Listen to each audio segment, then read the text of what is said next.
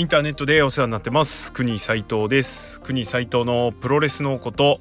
第68回はい、11.24 最近のことを、いきたいと思います。はい、特に主題がないときは最近のことっていう感じでいきたいと思います。はい、ということでですね、今回は質問箱が結構たまりましたので、その消化会という感じですね。あとちょっと近況というか最近のことをちょっと話していきたいと思います。はい、じゃあまあですね、質問箱からいきます。ちょっと前回のお答えから漏れちゃったのがあったんで、まずそれからいきますね。柴田勝頼のニュージャパンカップ IWGP リターンズありますかねって、怪我心配ポリスにうるせえバカと言いながらって、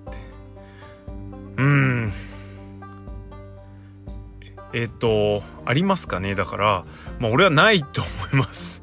はい完全戦線復帰はないと思うので、まあ、晩年というかリタイア完全リタイアする前のストーンコールドとかみたいな感じで本当スポットで出てきたり乱入っていうとあれだけどリングに上がって、悪いやつぶっ飛ばしたりっていう風に出てきたりすることはあるかなと思ってるんですが、そのなんつうの通常戦線への復帰っていうのはちょっとないなという風に思ってます。なんでぶっちゃけベルトも巻かないのかなという風には思ってますが、期待するのはね自由なんで、それからその時が来るのは心待ちにしてますが、まあ、下怪我が怪我なんであまり大きな期待は抱かないとか言いながらね、ちょっと前まではリングに上がることすら諦めてた方なので人間なので自分はねなんで、そういう意味ではここまで、鉄柵攻撃まで食らったりしたんでね、動いてる柴田を見れるっていうのは喜びです。はい、なんで先はどうなるかわからない。ただあまり大きすぎる期待を抱かない方がいいかなというふうに思います。そういうところはね結構穏健派というか落ち着いた見方しちゃうんでね、すいませんね、あんまそういうとこ広げないんですよね。はい、次、棚橋ジェリコはこのまま前哨戦なしでドームみたいですがどう楽しむのがいいと思いますか？あんまりストーリー的に深まってる感じはしませんが、またモクスリーは US でアーチャーなんですかね。はい、ジェリコ棚橋は前哨戦、ジェリコはねもう前哨戦ないので、はい、どう楽しむのがいいかな、棚橋ワールドで染まるのかジェリコワールドで染まるのかっていうところですよね。必ずしも勝った方が世界でその自分の世界で染めきるかどうかっていうのはねわからないですよね。はい、ジェリコほどの人になれば棚橋すらも飲み込む可能性もあるし、逆にジェリコを棚橋がジェリコを飲み込んだってなったらねそれはそれで棚橋すげえってなるんで、そういう意味では、今年の 1.4 のケニー戦よりよっぽどこの試合の方が俺は楽しみですね。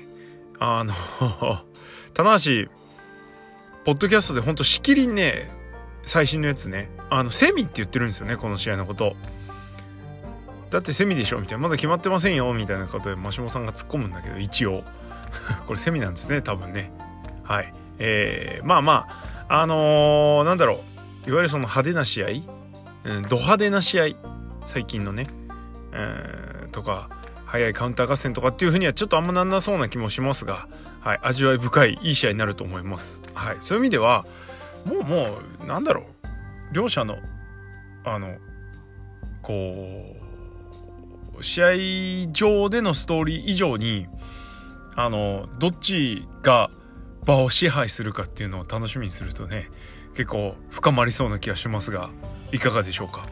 はい、次モクスリーが US でアーチャーなんですかねってありますね。俺モクスリー別にもう US いらないもんね、はっきり言って。あれってモクスリー誰やねんみたいな感じの人とか、まだまだその懐疑的な人、モクスリーの実力に懐疑的な人に対しての箔付け、そういう人でも US ベルト取れば US 王座になればチャンピオンになればっていうのがあるじゃないですか。結局別にそれ使って何かしたわけじゃないしね、ただタイトル歴、新日本のタイトル歴が加わるっていうことで、新日本のファンも目を向けるし、興味なかった人だって見るようになるからね。そういう意味でそのベルトを持った状態、 US 王者として G1 に参戦したっていうのもちょっと一つ大きかったんじゃないのかなというふうに思います。はい、なんで逆にもうタイトルいらないです。だから多分モクスリーもジェリコと同じような感じでドリームマッチというか、やりたい試合、それから客が集まりそうなシングルマッチで勝負してくるかなというふうに思ってます。できればね、鈴木みのるとかその辺ですね、やっぱね。はい、鈴木みのるもなんだかんだドームカード浮いてますから、はい、いいんじゃないのと思います。はい、次、結構質問があっち行ったりこっち行ったりしますね。ノアがいい感じになってきた反面、集まってきたメンツを見るとどう考えても分裂の匂いがしてしまうんですが、有識者の目から見てその不安を取り除くお言葉を聞きたいです。まず有識者じゃないですそれからそんなお言葉を聞きたいですなんて、そんなご丁寧な言われ方をするほど偉い人でもないので、本当勘弁してください。です。集まってきたメンツを見るとどう考えても分裂の匂い、分裂っていうか、あの人たちがずっといるのかなっていうね。例えば藤田、鈴木秀樹、田村清、長州力、この辺りの人のことをおそらく言ってるんだと思うんですが、この人たちがずっといるかっていうと、ちょっといないだろうなというふうには思います。ただ一個あの人たちというかあの辺の界隈を俺がちょっといいなと思うのは、特に藤田、鈴木秀樹あたりをいいなと思うのは、インディーね、そうだな、大日、ゼロワン、その他 DDT とかその辺もろもろですよね。非新日である程度名前の売れてる、それから全国巡業する団体、全日本も含むかな。はい、その辺で選手がね、行き来してるじゃないですか。でタッグチーム壊してベルト持ってたりするじゃないですか。そういうの見たりするとね、なんかこうどうしても互助会というか、対抗戦とかっていう空気じゃなくて助け合ってるなっていう、その団体にいない選手で他団体の大物選手が見れるっていうのは嬉しいことではあるんですけれども、もうずっと言ってますけどね、互助会感がやっぱ半端じゃないので、そういう意味で、やってることは同じだし、実際そうなのかもしれないけれども、でもやっぱ鈴木秀樹とか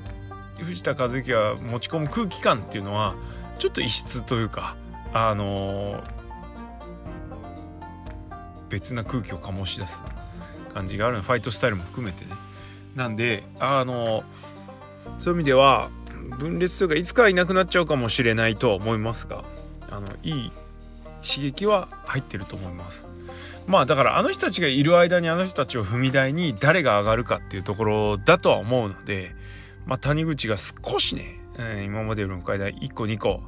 上がってるとは思うので、それを持続できることを祈るのみって感じですかね。はい、なんで不安っていうか、もう逆にいつかいなくなるから、いる間楽しんで、その間に誰かしっかり踏み台にしろよと思って見とけばいいのかなと思います。はい、です。はい、で次、ちょっと一部伏せますね。まんまは回答しません。これはツイートしませんね。ちょっと人の悪口になっちゃうんで、プロレスに関して自分と違う考えの人をバカにし、そのくせ権力にすがって自分の意見は何にもなさそうなある大嫌いなおっさんがいるのですが、過去に国さんが非常に納得いく意見をその方に言ってるツイートを発見し、清々した気持ちになれたのでお礼を言わせてください。質問でも何でもないので無視してくださって結構です。笑い。こんな無視するわけないじゃん。はい、ちょっと一部ね、個人特定がかなりできちゃいそうなところがあったんで、その人がよく言ってる言葉みたいなねところがあるんで、ちょっとそこは伏せさせていただきましたが、俺のフォロワーじゃないんで別に気にせずちょっと言わせてもらいますけど、いろいろね考え方があって、いろいろなスタンスがあって、もう別に俺は構わないとは思うんですけれども、だからといってみんな好きなわけじゃなくて、はっきり言って大嫌いな部類に入るというか、ただちょっとね一部というか、かなり似通った考えをしてる部分も正直ないわけではないですね。ニュースの捉え方とかっていうところはちょっと似てるかなと自分も正直思う部分もあったんですけれども、まあただね、何かと何でもしたり顔で上から目線感はちょっとあるんで、確かに嫌ですよね。はい、まあ、誰のこと言ってるか分かんない人もいるとは思いますけど、はい、なんで俺はもうフォロー切ってるんで、よっぽどなんか変なリツイートが流れてこない限りはその人のことを目にすることもないので、まあもうどうでもいいんですけど、はい、まあ俺が言ってるツイートは多分ね、検索すれば実は出てくるので、まあ、相手方はねもうツイート削除してるんで何言ってるか分かんないと思いますが、はい、なかなか、はい、いい感じでやり取りはできたかなと思ってるんで、はい、まあせっかくねなんか偉そうにというか言うんだったらね、やっぱ自分の意見っていうのは出した方がいいなと思いますけどね、俺はね、うん、はい、自分の意見も出さないのに人のふんどしで相撲を取ってもね、なんだこいつってなるだけなんで、はいっていう感じです。誰やねんって、まあ気になる人は現場で誰ですかって聞いてください。はい、次、ドームを控えてのタッグリーグはやはりいまいち乗れません。ドーム後に設定して G1 前だとどうでしょうか。全日四天王時代のようにシングルチャンピオンクラスが絡むとタッグにも注目が向くと思います。ビッグマッチの柱も増えるのでは。はい、そうですね、なるほど。ドームを控えてのタッグリーグはやはりいまいち乗れません、うん、これはちょっと俺もその節があったんであれですね、イエス。はい、ただ、ちょっと思うのは、ここ数年去年一昨年ぐらいかな、ドームでタイトルマッチが決まってる人の試合、はタッグリーグに参戦しなくなったじゃないですか。あれはすごいいいことだと思って、要はドームででかい試合をするための挑戦者決定戦というかタッグベルトに挑戦者決定戦としては俺は機能してると思ってるので、なんでもっとその辺がむき出しになればいいかなと。俺もドームでタイトルマッチをやりたい、ドームででかい試合に舞台に立ちたい、ね、ここでだってぶっちゃけもうドームでタイトルマッチ組まれなかったらランボーとかね、ああいうバトルロイヤルに振り込まれるか、もしくはもう出れないかっていう感じになるわけじゃないですか。なんでその最後のロードトゥードームとして使ってもらえればそれは俺は別にいいかなと思ってるので、ただそれをやってないからね、あんまりやってないんで全面的にそこを押し出してない、もっと押し出せばいいのになと思いますけどね。はい、逆に他のカードもう全部決めちゃってさ、うん、タイトルマッチはね、であぶれた人たちがタッグパートナーを探す、まあ、そのシリーズもないけどパワーストラグルでねそういうのやったりしてもいいと思うんだよな、パートナー探しアングルみたいな、はいって思います。なんで逆に時期ずらしたりする必要ないかなと。だっていつやんのっていうね、逆に考えましょうよっていう感じですよね。 G1 前ってだってベストオブスーパージュニアじゃん、そこでヘビーの選手は休んで G1 に向かうわけだし、まあそうするとニュービギニングか単発のインベージョンじゃねえや、なんだっけ桜ジェネシスでベストオブスーパージュニア G1 絆ロード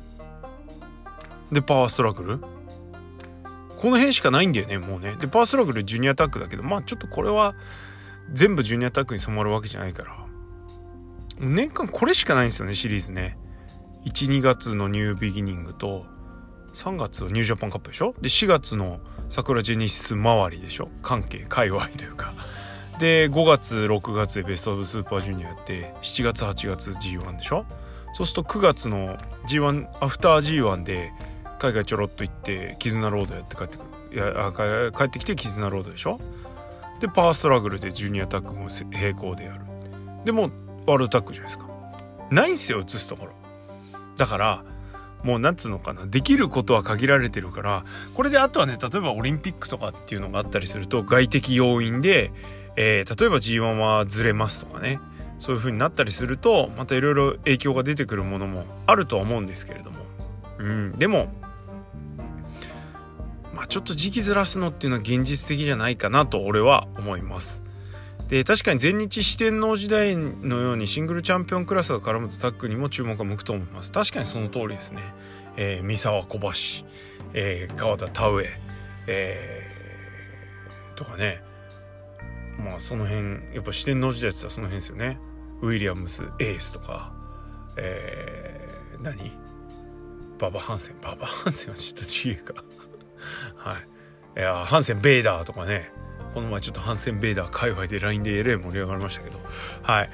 まあ確かにそういうチームがあればいいんですけど、タッグに色気を出さないというか、タッグベルト取り出すくないじゃん。だってそこっすよね。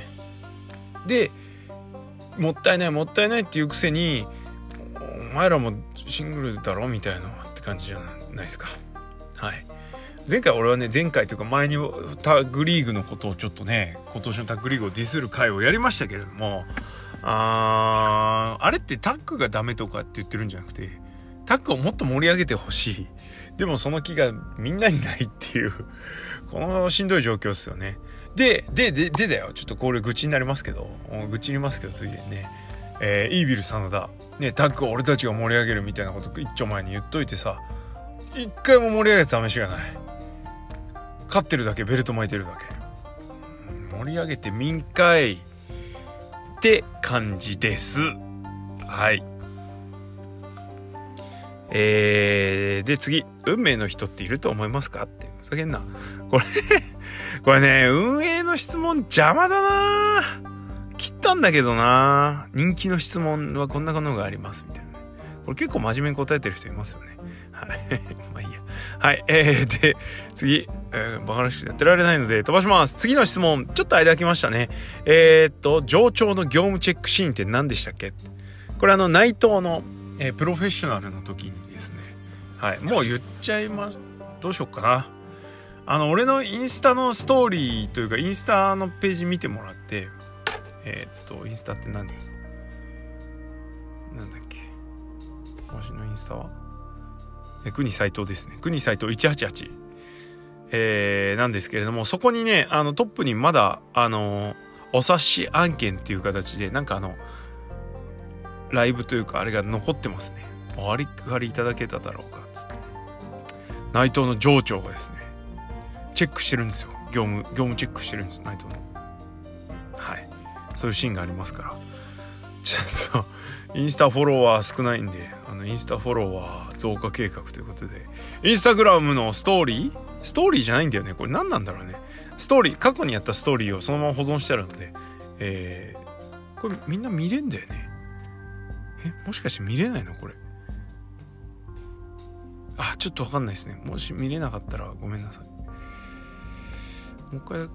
アップってできないのかな。ハイライトですね。はい。多分見れるはず。もうまあいいや。はい。まあ内藤がコメント出してるシーンで、報道陣の後ろ側で椅子座ってる邪道さんが映ってたっていう話です。はい。言っちゃった。次。いつも拝聴しています。ありがとうございます。ロバート・ロドリゲス、ウォッチメン等。国さんと映画ドラマの趣味が合いそうです、プロレスと映画ドラマも親和性あると個人的に思ってます。そうですね、俺も思います。めちゃめちゃ思います、プロレスファンであり映画ファンであるリスナーさんもたくさんおられると思うので、もし何かを表現なり例えるなりする際に映画やドラマ関連のワードがふさわしければぶっ込んでください。うわー難しい。はい、最近イギリスやヨーロッパを舞台にしてドラマを見てるんで、よりザック・オスプレイ・ウォルターへの関心が高まりました。そうですね、やっぱプロレスバカになっちゃダメだなと思いますよね。プロレスを深めるためにも他のいろんなエンターテイメント作品には触れるべきだなというふうに思います。はい、俺は映画は昔から大好きなので、まあつってもねだいぶ偏ってるしね、そんな深みのあるものは俺は正直見てないんですけど、ただ見てる本数は相当な本数見てるので、ただねプロレス以上に浅い感想しか出てこないんで、あんま映画のレビューとかしないんですけどね、できないですね。フォロワーさんにも何人か映画のことをすごく的確かつね面白い言葉でレビューされてる方 いますけど、本当ああいうの見ると俺はもう尊敬ですよね。すげえなと、プロレスよりもなんていうのすごいなって思ったりちょっとしちゃってます。はい。まあこれねロバート・ロドリゲスウォッチメンは最近ねちょっと話触れましたね。テリブレがロドリゲス以外に出てきそうだとかね、まあゴリゴリのメキシコ人ね、イカチイ顔のメキシコ人なんでそれ出てくるかなって感じですね。それからウォッチメンはウォッチメンっていう映画が2000何年だろう、もう10年ぐらい前なのかな、もっと前、まあでも結構前ですよね、10年か11、2年前ぐらいですかね、結構差ありますけどはい、にやったまあヒーロー映画なんですけれども、誰がスーパーヒーローを監視するんだっていうのがねテーマでね、でスーパーヒーロー力を持ったスーパーヒーローが事件を起こしてそこからいろいろこう出てくるっていうねお話ですね。で結構名作なんですけれどもハードボイルドなタッチで、まだ見てない方はぜひ見てください。まあそれのドラマ版が、HBO って向こうの放送局でやってて、でようやく日本で見られるっていうのが決まったんで、ちょっとこれおすすめですね、ウォッチメンね。はい。本当面白い内容なんで、もう余計なこう検索とかしないで、国斎藤が言うならじゃあちょっと見てみようかなと思った方はぜひウォッチメン見てください。はい。です。そんなもん。ちょっとこれね、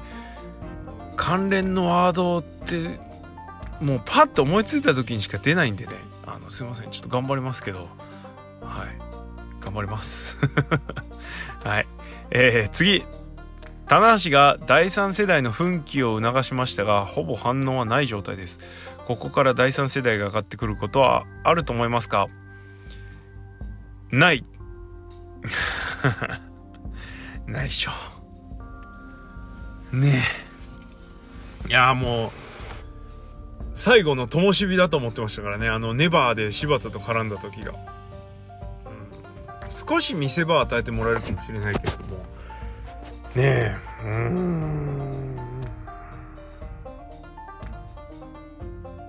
見たいけどないと思います。棚橋が第3世代に奮起を流すのはちょっとまあどうかなと思いますけどって感じです。はい。ってな感じで質問をいただきました。ワールドタックリーグの質問を放り込んでねって言ったんだけどあんま来なかったなはい。みんなあんま見てないのかな。はい。ってな感じですね。ワールドタックリーグ淡々と進んでますね。ちょっと後日配信のところ見る気も起きずですね、全然見てないんですけれども本当ごめんなさいって感じなんですが、頑張れデンジャラステッカーズ。俺はもう最前列で太一ザックの素晴らしさを堪能したんで、はい、C 評価下しましたけども、もう本当ごめんなさい、全言撤回ですね。一番注目のチームは俺は今あそこになっております。はい、こんな感じかな。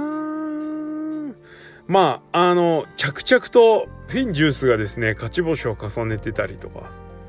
まあ、あとまあ強いところですね、GOD それからイビル真田この辺が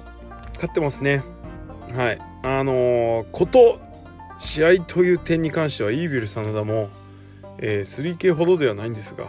そんなに大きなものを残してないしストーリーも持ってきてくれてないので、うん、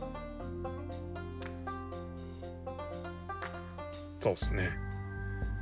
優勝しそうだけど期待はできんな。人気があるっていうのは本当強いっすねと思っちゃいます。はい。であとね今日ねちょっとおっと思ったのは、タマが鈴木みのるからピンフォール奪ってるんですね。9勝うちがありつつの展開だったし、急所力のスクールボーイをキックアウトしたところガンスタンっていう感じだったらしいんですけれども、それでもタマトンガがですよ、あのタマトンガが鈴木みのるからフォールを奪ったっていうのはでかいっすよね。はい、タマトンガの、ポジションっていうのが計り知れるのではないでしょうか。まあちょっとね邪道ありきの試合してるんで若干面白くないんですけど、まあでも頑張ってほしいですね、バレットの面々には。はい、とか言ってたらなぜか頭にブロックされてるんですね。あれは一体何なんでしょう。ちょっと理由が全く思い浮かばないので困ってます。はい、ってな感じで、今日はですねこれ0時になってから撮ってるんで今日になるんですけれども、夜の7時から、浦和レッズがアジアチャンピオンズリーグ優勝をかけて、サウジアラビアアルヒラルと、アジアチャンピオンズリーグ決勝戦を戦います。ホームアンドアウェイの2戦方式で第1戦は向こうサウジアラビアで 0-1 で、浦和レッズ負けております。はい、レッズの優勝には2得点以上が必要というような厳しい状態ではあるんですけれども、まず1点取ったら試合どうなるか分からなくなりますから、明日の非常に楽しみかつめちゃくちゃ緊張してます。そんなアジアの頂点を争いつつ J リーグでは J1 残留争いを演じている浦和レッズですね。はい、という感じで、ちょっと最近何度か触れさせてもらってますが、明日大一番を迎えます。もう今年行われたですねプロレスのタイトル、いかなるタイトルマッチよりもですね俺個人としては重い試合なので、はい、ここ取れるか取れないかではちょっと全然変わってくるというかテンションが変わってきますので、浦和レッズ嫌いな人も結構いそうな気がしますがフォロワーさんにねあんま好きじゃない人他のチームを応援してる人は結構いるような感じですが、明日は日本を背負ってアジアの舞台で戦う浦和レッズをですねぜひとも皆さんテレビの前で結構です。多分生放送やるよね。やるよね、やるでしょ。はい、ので応援をしておいてください。俺は現地行ってめっちゃ応援しています。はい、ちなみに1点取られると3点以上取らなくてはいけなくなりますはい、詳しいルールはあれなんですが、テレビでいろいろ言ってくれるでしょう日本テレビ録画ジータス生中継 BS 日テレ生中継、いやー地上波やんないんすねーバカじゃん、やれよノアオタの皆さんは見れるでしょう。見てください、応援してください。はい、ということでこの先のプロレス観戦は今決まってんのは 12.3 のノア、それから 12.14 混合工業のみとなっております。12.27 の杉浦軍工業行けたら行きたいなっていうのが一つと、あとちょっと行きたいのは、真田イービル対デンジャラステッカーズのある11月28日の後楽園新日本行きたいんかいって感じしますね。はい、この日はなんとマイキー・ニコルス・ジェフコブ組がですねセミファイナルなんですね。この自分の好きなチームがですねやっぱ後ろの方で試合するときはやっぱ見たいんですよね。ちょっと仕事があるしな難しいなとは思いますが、はい、パワープレイするかもしれません。はい、ということで、ちょっと今年はもう観戦予定も少なくなってきておりますが、まだまだ終わりそうにないので最後の観戦が終わるまでは今年の総まとめはしないということで、まだ11月終盤ですけどね。はい、こんな感じで今日は終わりにしたいと思います。質問箱、本当感想でもいいし、こういうの言ってくれて嬉しかったとか、そういうのだけでもね、全然構わないですから、DM、ツイートはあんまり来ないんですが、質問箱の方が意外とお話をいただきやすいようなので、ぜひぜひどんどん質問箱にあれしてくださいはい、全然ね今話題になってないこととか俺が興味なさそうなことぶっ込んでもらっても全然構わないので、はい、特にこういう感染までの間も空いてる、それから特に熱が高まってない時期はですね、皆さんのからお寄せいただくご意見ご感想ご質問がポッドキャスト更新のエネルギーになりますので、ぜひぜひよろしくお願いします。それからもう一個、Apple のポッドキャストで聞いてる方、でまだこのポッドキャストへのご評価をいただいてない方はですね、ぜひともご評価の方をよろしくお願いします。星5つけろとは言いません。高いレビューの時は感想なんかいらないんで、低いレビューをする方はぜひですね文句の一言でも書いてってください。レビューを書くっていうところをポチると星の設定と、レビューを書けます。レビューを空欄にして送信っていうのをポチるだけで、星の数が、送ることができますので、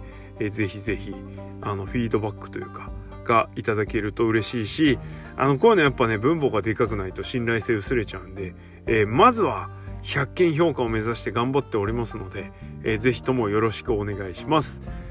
星つけでね、はい、ということで終わりです。ありがとうございました。